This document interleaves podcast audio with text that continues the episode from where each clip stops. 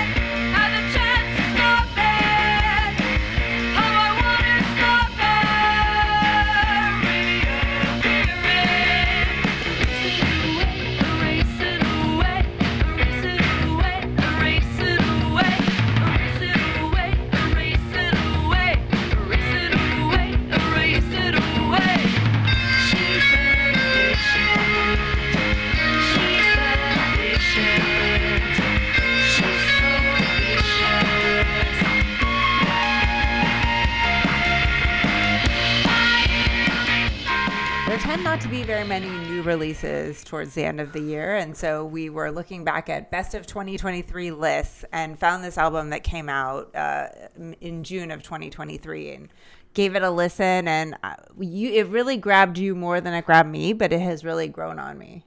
Yeah, this music is so energetic and so strange. And these songs are so short and packed with ideas and have this sound that is simultaneously really rich and super lo-fi. And it won me over almost instantly.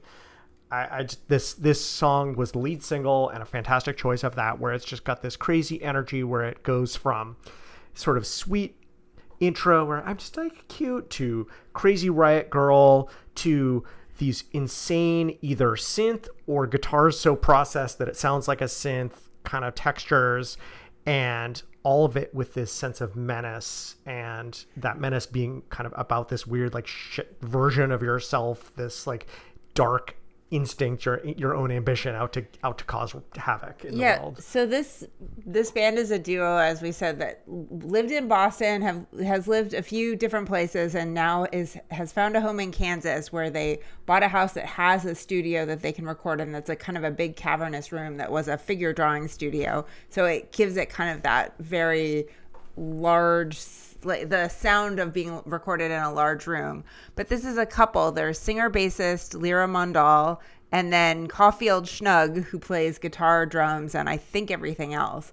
Um, we couldn't find any other credits besides violin on one song. So I think they play all the instruments themselves. Yeah, it's a real sense of do it yourself. They're like recording it in their own home studio and uh, Schnug, who I guess also records a bunch of other bands mm-hmm. in that same studio. So it's great that they're trying to be like supporting the local music scene there. But yeah, that it's just like they're producing it, they're playing all the instruments almost, and it has yeah such a great energy. And I, I love though that we go from this like really aggressive and angry song where there's just hints of kind of prettiness later and then we go to a second track where the same sense of sort of doom and menace continues, but with this almost throwback sweet melodicism. And that's a track called Shadow Me.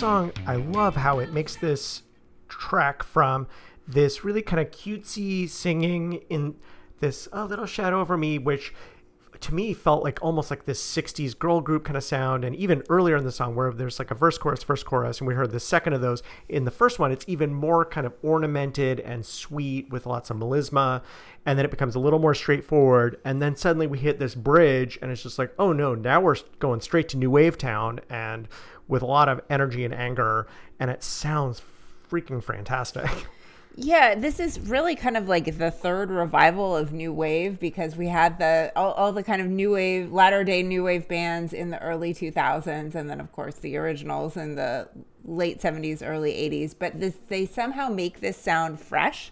There's a lot of different influences coming in. It doesn't sound like a pastiche and they they have such great songwriting skills. Like all of these songs are packed with hooks and are just really concise and have, as you said, a lot of different ideas. And the more I listened, the more uh, interesting things I heard. Yeah, I mean, this is this song actually has like as a repeated first chorus. That Eraser first track had basically nothing no element was repeated there was a chorus that was never repeated there's like a post chorus it was just crazy this one actually is a little bit more of a traditional pop songwriting and yet it's still each time through things change the sound is modified stuff gets louder quieter more instrumentation comes in like the guitars get way louder and as i said it, t- it takes you on this nice track from cutesy pop into new wave in the course of what two and a half minutes. And i think this taps into the theme of new wave and punk which uh, the under the undercurrent is always the problems with capitalism and there's a lot of themes of living through late stage capitalism here and the problem with modernity and I think that's exemplified by this next track, which is called it's the title track. It's not called Good Living is Coming to You, but Good Living is Coming for You.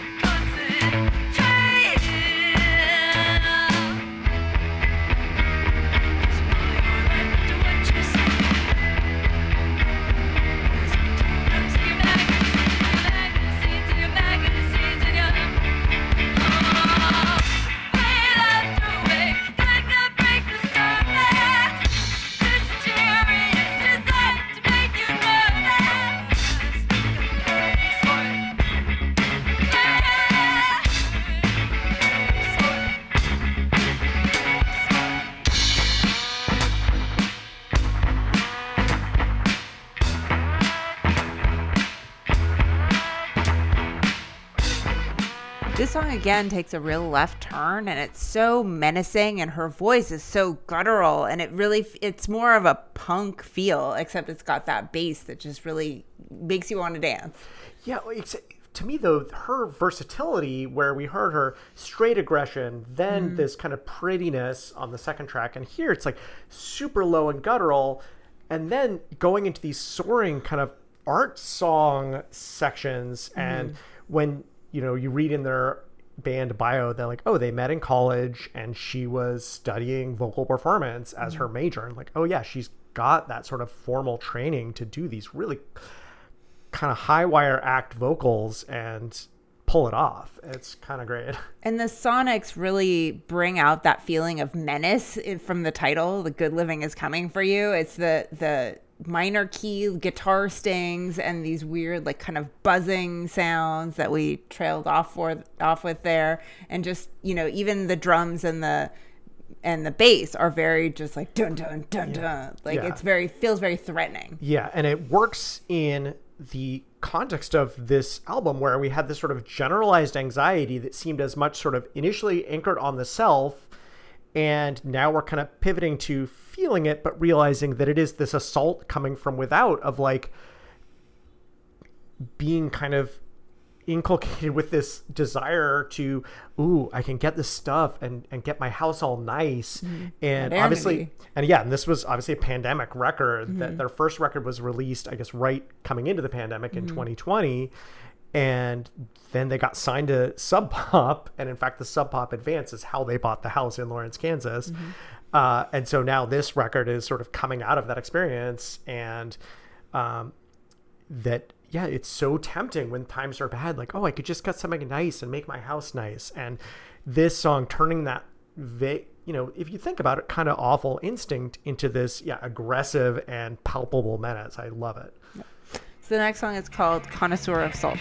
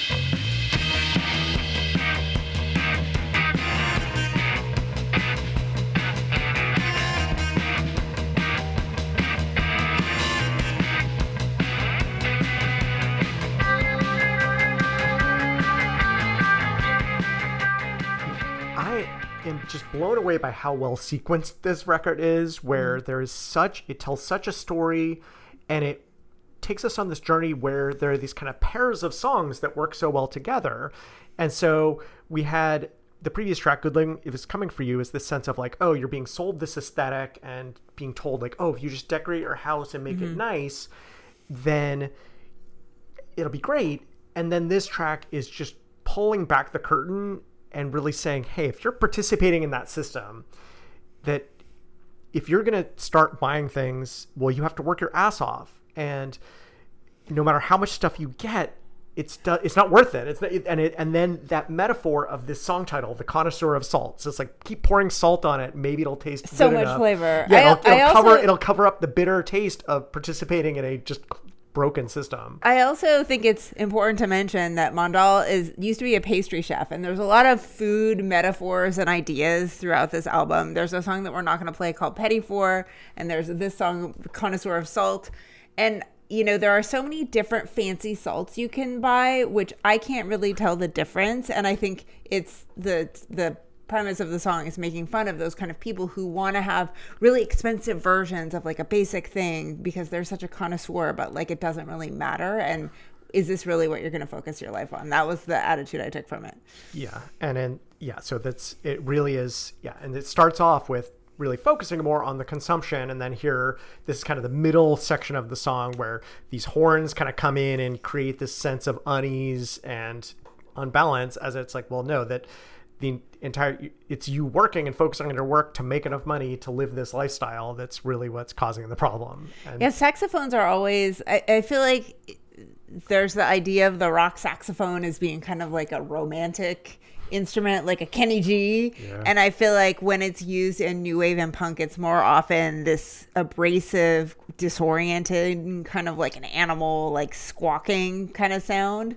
Even Yeah. though it's melodic in this song, it adds that element of uh, off kilterness. yeah, it's got this very yeah very 80s sound, except then like that section we kind of go out with where these guitars come in and it almost has this like 60s spy movie kind of energy that I love.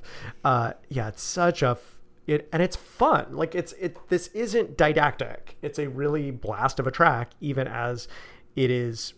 I mean, it's- it's hitting over over the head with this uh, message, and yet it's a blast to listen to. So the next track we'll play kind of pivots into another section, uh, another approach on this record. It's called "Walk in Place."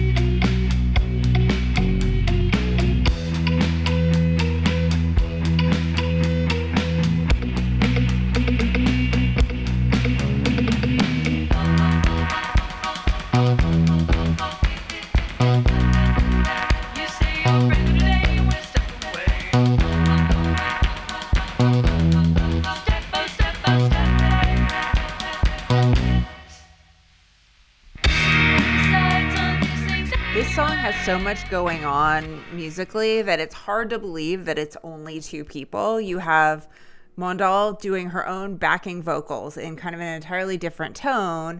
And then Schnug is has very quiet backing male vocals in some of this, and then just a ton of different instrumentation, and the the way that the song covers it changes key and tone like three different times. Yeah, It's uh, very strange. no, it, it really blows me away that we're kind of, you know, we hear these this verse and then these horns come in, we change key back to a major key, back to the minor key, then into a third key, and then I think maybe into a fourth key, mm-hmm. and it somehow all works, and most of it is anchored in this very kind of 80s new wave. The, mm-hmm. gu- the guitars are very the cure. Yeah, I was gonna say I feel like this is the most '80s sounding song on this record. but then even pieces of it like where it, again one of those key shifts where it starts going to this very like one of, one of those major key like bloop bloop bloop and it's just mm-hmm. like almost like like video game music. Like i don't know what's going on but it's it's not 80s at all and yet it feels like a natural progression.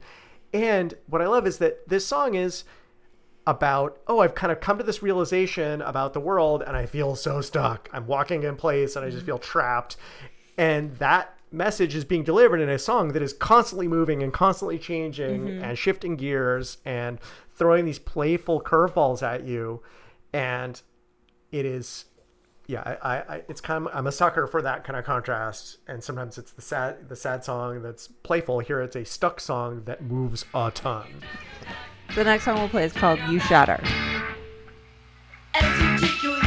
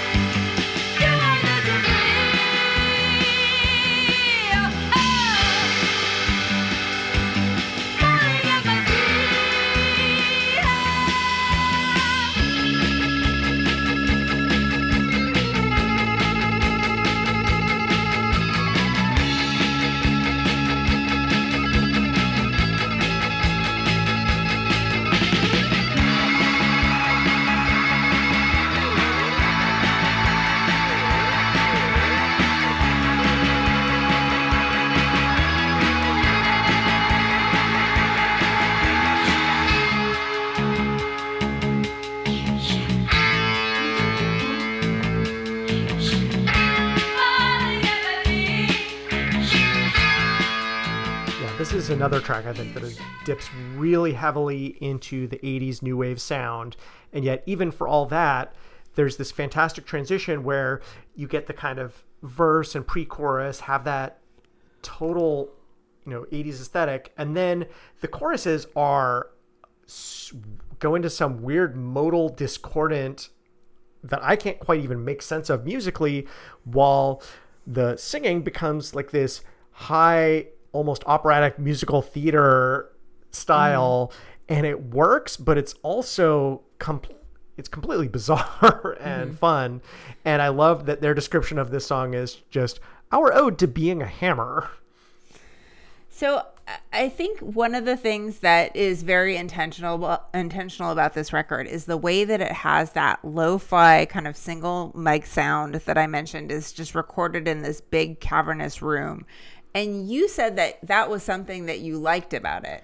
Yes. I I actually I I like to be able to hear all the instrumentation more clearly and one of the things that I think gets lost with the presentation in this song is all of the male backing vo- all the male vocals which there actually are some lyrics on here that are sung by Schnug but you can almost it's very difficult to hear them. And I just would like a little less lo-fi and a little more clarity. Yeah, and so what I will say is if if you or any of our listeners are thinking that, uh, there are a ton of online uh, live performances, and it's kind of not what you expect because you expect oh the album's going to be the clean version and the live version will be the messy one, but in fact there's a number of these, including an 18 minute set from October on the Best Show podcast that's available on YouTube, and that set super cleanly produced. Mm-hmm. And so you get them as well as their touring drummer, Spencer Gralla, who's great.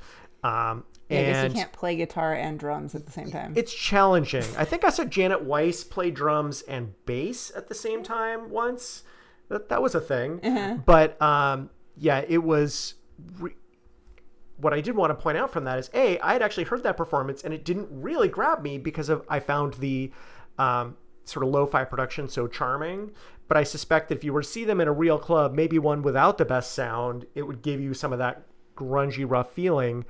What it did tell me though is just to listen to the singing of Lyra Mondal when the sound is clean, you realize, oh my God, her voice is amazing. Not only is she classically trained, but clearly has just the native talent that puts her in league with, I think, with some of the best singers out there, able to do the sheer power and yet with this sort of range of styles and a real playfulness that just yeah elevates her. Oh, you know, just based on this one album, she's suddenly one of my favorite rock singers. Yeah, they're both really talented and they've played in a ton of different bands over the years. And one of the ones we was listening we were listening to last night is called The Mini Dresses, which is more of kind of a bedroom pop kind of style and her vocals are much more in the forefront and you really appreciate what a great singer she is.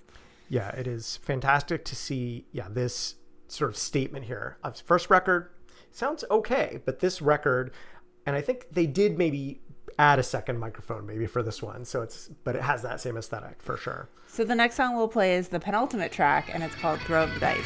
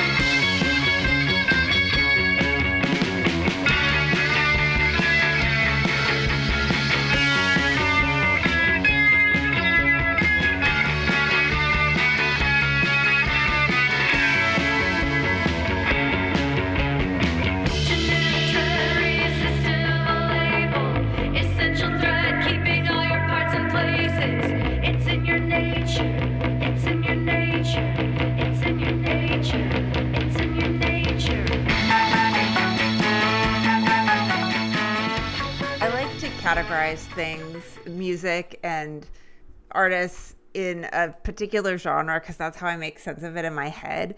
And I've heard this record described as post punk, which I find annoying because, like, we're at the point where everything is post punk. Like, that doesn't really mean anything. And it does feel very new wave to me. But th- some of the pieces and some of the songs, like this song in particular, if you just played me this song without the rest of the context of the album, it sounds so different. And it sounds almost like a, I don't know, like an early 2000s pop song. It, it has such a different feel. And uh, I, it, it, it, I just, what I really like about this album is how you can drop in at any point and hear something completely different, but it has a unified feel and it feels cohesive as an album. Yeah, I mean, if I had to pick something, I think, I guess I would pick New Wave just because that's sort of the most consistent through line, but it is not remotely the only style that's pulled from here. But And those it's- uh, operatic vocals, well, yeah, especially in here, the yeah, the operatic vocals, and then here is yeah, so it's so poppy, like it's such a pop sensibility, and it's so such a great penultimate track because it feels like there is this sense of a little bit of hope. The entire album has been building dread and this sense of personal dread becoming sort of systemic dread, becoming just paralysis, and then sort of lashing out. And in fact, the track we didn't play right before this is kind of this just being depressed about the monotony of kind of gentrification architecture. And so here that there's this great image of just like you just found a little patch of grass like and it's still surviving for all of the horrible things in the world and the homogenization of the of capitalism. There's still a little bit of nature surviving and that resilience. We can take hope from that and also we can be that resilient bit of grass. And so it's such a great image even though it's not much. It's not pollyannish it's not like it's not saying everything's great but it's like there's a little bit of hope and you can carry on and yeah it, it's a great way to be ra- coming into the home stretch here. I also think that the way that the her vocals are multi-tracked and layered in the like they each come in at a different point in the chorus is such a great effect. And it also it gives that feeling of like things piling up and it's you know accumulating. And it like you said it's a great penultimate track because it's kind of like all of the things in earlier in the record piling up in this second to last song. Yeah, it is. I, I said before, I'll say again, a fantastically tr- sequenced and the variety throughout. But so the it is somehow manages to be so ambitious and yet totally consistent thematically, musically. It's all over the place and yet feels all the songs work and the album works as a whole. Yeah, it's just really impressive work and. Uh, the joys of the end of the year. Like I, I would have just felt terrible if I'd somehow missed this record. Yeah, I make fun of people who make lists every year, even though I kind of do it myself. And we'll often have a podcast towards the end of the year about these are the like the albums that we didn't talk about that I really liked. And usually it's you know because it's a band we've talked about before, or for whatever reason, or you didn't like it. You know, I I, I present you with potentials, and you know there's one that you know there'll be one that you just didn't like and you didn't want to do, but I really liked. And so anyway, it's a this is a benefit of looking back over the years, maybe finding some things we missed, and this was one that didn't get on my radar when it was released, but I'm really glad we found it. Yeah, sweeping promises, and I think if the promise was good music, then that promise was kept. So the last song that we'll go out with is my favorite song on the record. It's called "Ideal No." And again, we've been talking to uh, talking about sweeping promises and their second album, "Good Living Is Coming for You," and you've been listening to For the Record. Thanks so much for listening.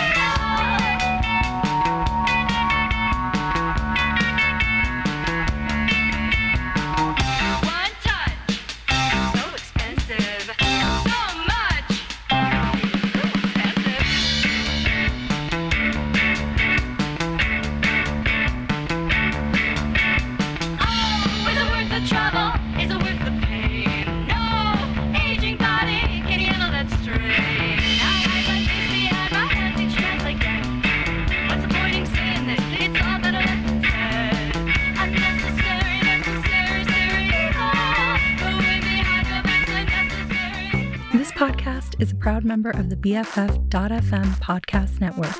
Learn more at podcasts.bff.fm. BFF.FM, best frequencies forever.